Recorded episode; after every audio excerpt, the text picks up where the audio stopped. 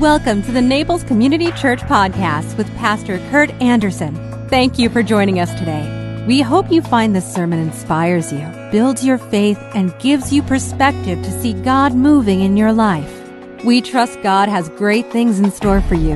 Enjoy today's message. And now, Father, teach us. May you access the deepest recesses of our hearts. And may you there transform us according to your will. We're not, here just because it's Sunday, just to get our ticket punched for church. We're here to live for you. We ask this in Jesus' name. Amen.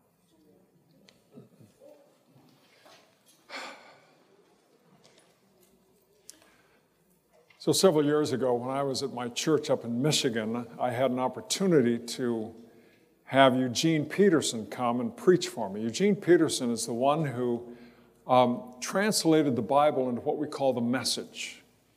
And um, uh, a great biblical scholar and theologian. And uh, so I was chatting with him in the office before that Sunday morning service. And he, he said to me that the translation of Scripture was the hardest thing he'd ever done because he had to keep himself out of it, and which is so hard for any of us to do. But um, he was trying to do everything he could to be faithful. But he also commented to me about the Psalms and how important the Psalms are with respect to our understanding of our own lives. And I picked up this quote of his uh, just this past week. He said, There is no literature in all the world that is more true to life and more honest than the Psalms. For here we have, warts and all, religion. Every skeptical thought, every disappointing venture, every pain, every despair is lived through and integrated into a personal, saving relationship with God. Good poetry survives when it, not when it is pretty or nice, but when it is true. And so the Psalms are true. And by true, I mean it, it aligns with real life as we know it. And this particular psalm, the 124th, starts with a repetition. And I read the, you know, I read biblical scholars all the time, and I read, and a number of them think, well, this is some liturgical thing where they, they say it and then they repeat it. I don't think so. I think the repetition is because it so meets the reality of the human heart. Hear the word of God as it comes to us from this Psalm of Ascent, the 124th. If it had not been for the Lord who was on our side, let Israel now say, if it had not been the Lord who was on our side, when men rose up against us, then we would have been swallowed up alive. When their anger was kindled against us, then the flood would have swept us away, the torrent would have gone over us. Then over us would have gone the raging waters. Blessed be the Lord, who has not given us as prey to their teeth. We have escaped as a bird from the snare of the fowler. The snare is broken, and we have escaped. Our help is in the name of the Lord who made heaven and earth.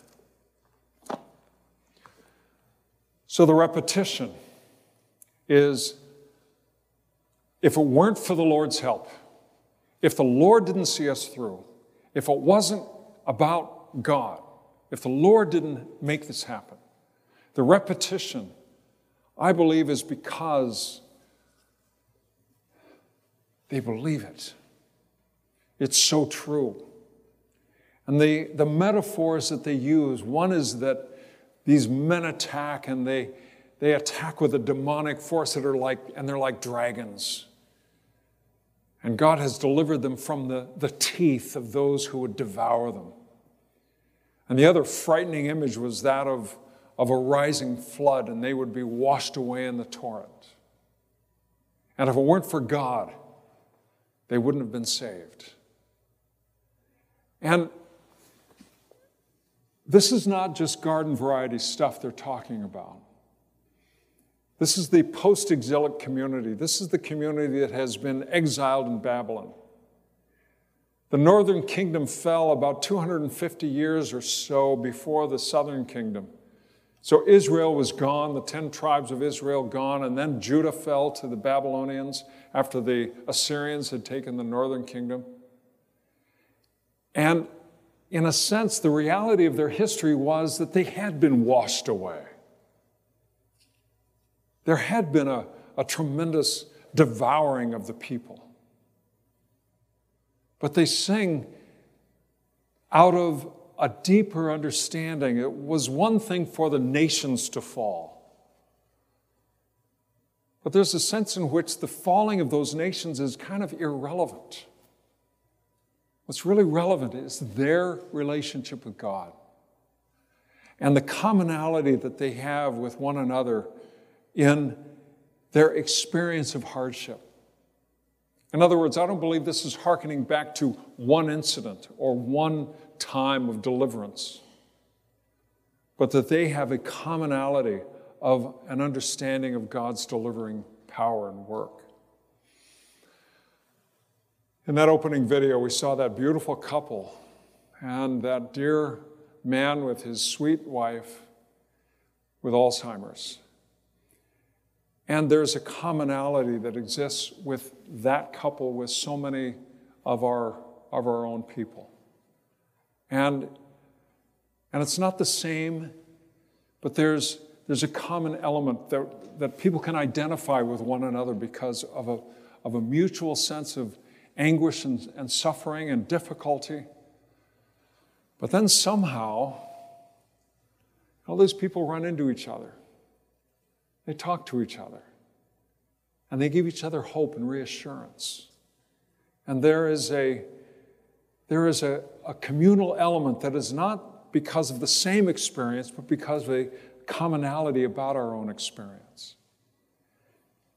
And so the, the reality of life is what the psalm speaks to. The realities that we all, at some time or another, go through where we feel like, like there's this, this dragon that's going to devour me. I remember as a little kid, I don't know if you had this, but I remember as like four or five years old, I'd wake up in my room and I'd see the bears, these dark shadows, bears. I thought they were bears because I was in Spokane, Washington, where we have these scary animals and stuff. But you know, as a child, somehow we know the reality of the hard realities of life. We, we see them, we experience them. Those shadows would wake me up and, and scare me. At the same time, we, we have a sense of the, the reality of God that we're, we're not that far from having been in the, the very presence of God as uh, as we were in his mind before we were a twinkle in our father's eye. And so there's something about children. And G.K. Chesterton, this is a summation of what he said, but he said, Fairy tales do not tell children dragons exist. Children already know that dragons exist. Fairy tales tell children that dragons can be killed, that they can be beaten. So the, the imagery of this psalm is almost like that of a dragon. And the, the teeth of that dragon did not have the power to devour. And, and the floodwaters did not wash them away. And there's this, this really hopeful reality in the midst of the hardships of life. As opposed to our universe being a closed reality. As, as opposed to the whole, all of human life and all of human experience be sort of enclosed within a dome. There is no outside to break in, it's all just us. And this is all there is. And when good things happen, well, that was luck, not God. But somehow, when we come into that place of faith, I mean, you hear each other every now and then say, well, you know, there's no such thing as luck, just God. So if the universe is closed, yes, it's just a toss of the dice, it's all just luck, not God. But if it's an open universe, there's nothing that happens in human experience that happens outside of God's providence and care. So it's not luck. Somehow it's God even in the most difficult times of suffering, when, it's, when it can be so very, very difficult. So I got a text this week from my daughter about that, those two young men, 38 years old, brothers, twin brothers who'd grown up in Bend. They were both firefighters. And I mean, I can imagine because of my own experience in a community, you get, you get two guys that are twins and all the attention they get growing up. My dad was an identical twin, and my dad hated the attention. but the, you know, and they dress alike. Mom dresses them alike, and the, the boys hate it. but, but everyone looks on and love it and just loves it. And they become servants of the community, beloved in that community. And they were all fishing together over in Idaho and took off in a private plane and it went down into a ditch. And um, they both perished. And my daughter lives, and her family lives right next door to one of those young men.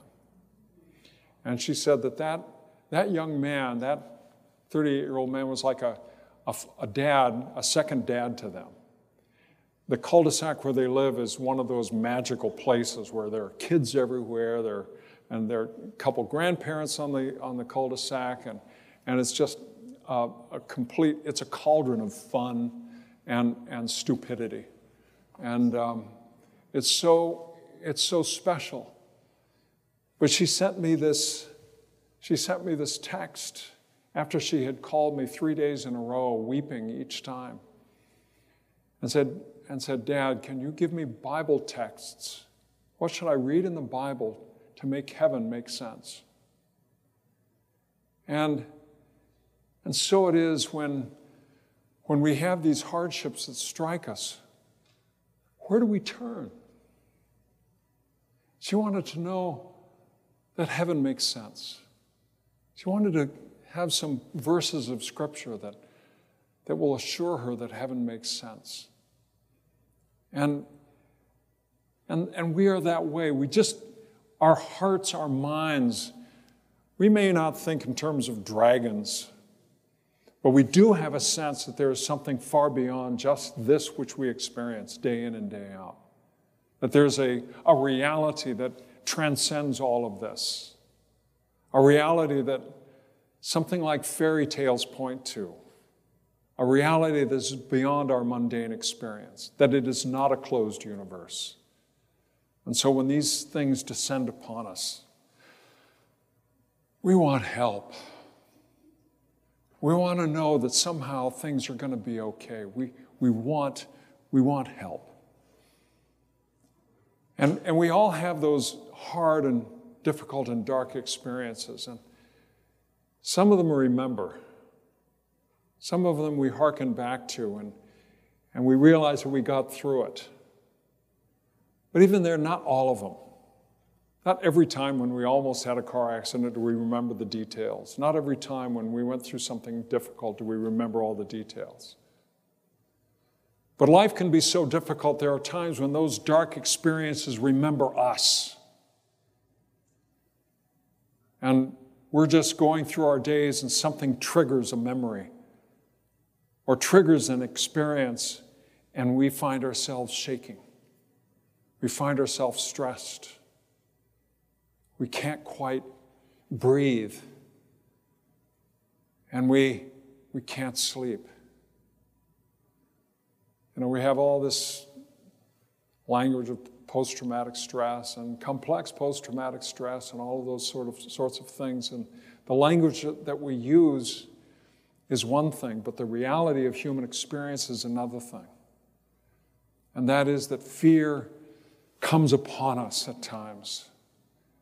Our, our dark experiences are such that we feel like it could wash us away. And that we would, we could not, could not survive it. What is it we're going through? And so we reach out outside of ourselves. Lord, help me. Help me. So,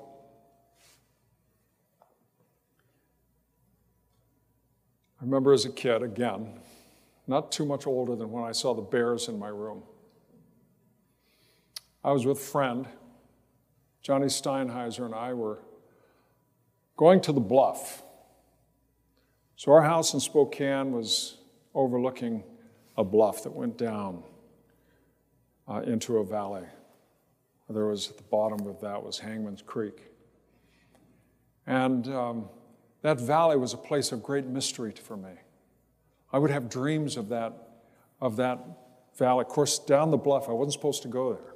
Mom told me, don't go there, which made it that much more mysterious. So I had dreams of the pathways down there, dreams of little cities, little villages, tiny little houses and shops with lights on. And there was so much about that place that, that had this magical sort of feel about it. So Johnny and I were about seven, and um, we had Buff with us, my dog, and um, we were both going to disobey our parents because he wasn't supposed to go down there either. But we crossed High Drive, went down a little ways, and we went to this one particular area where there had been a, a landslide and it exposed all of this sand underneath where the, the landslide had occurred. And we thought we'd go there and maybe slide down the sand. You know, just fun.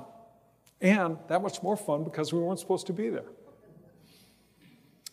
And so we went to the edge Johnny jumped off and went sliding down the sand. So fun. I jumped off.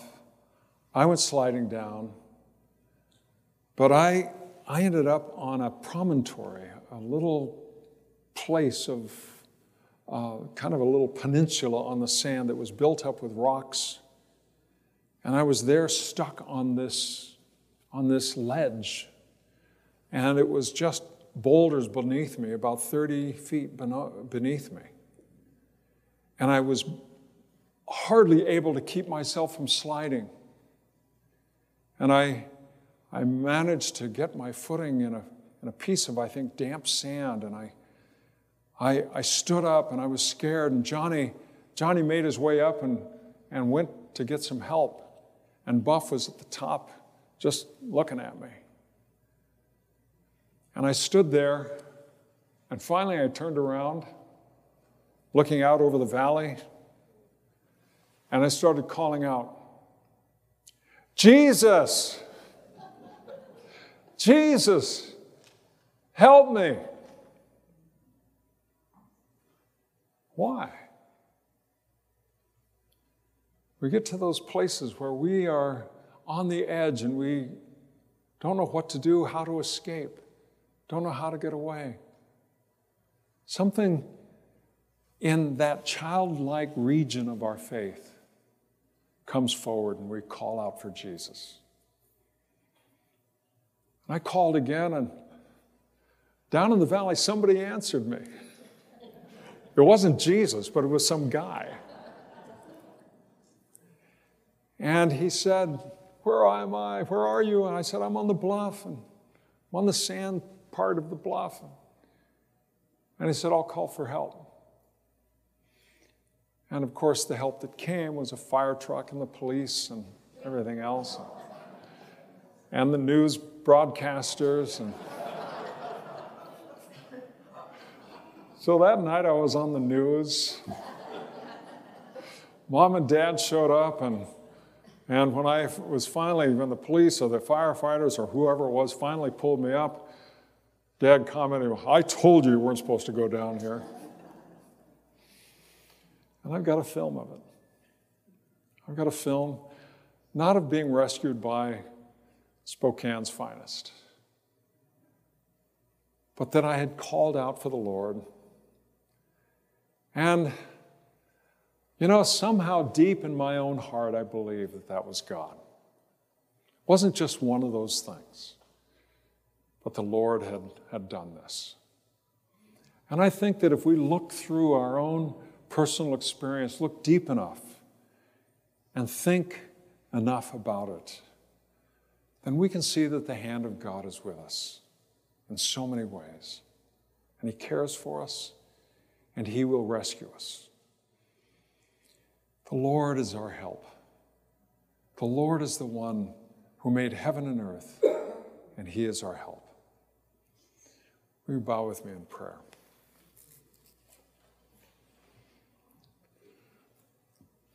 And Father, we, we declare it. We don't understand it. We don't know the hows or the whys, but somehow we know it's a deep truth of, of life. And we thank you, O Lord, that your people have cried out for help and you answer. Lord, we cry out for help in so many ways and so many times. May we know that you are with us always, even to the end of the age. We pray in the name of your Son, our Savior Christ. Amen. If you enjoyed today's podcast, there are a few things you can do. Be sure to subscribe, rate, and review this podcast. For more information, you can visit us online at www.naplescommunitychurch.org. If you happen to be visiting Naples, please drop in for our Sunday service at 10 a.m. We'd love to meet you. Thanks again for joining us. Have a fabulous day.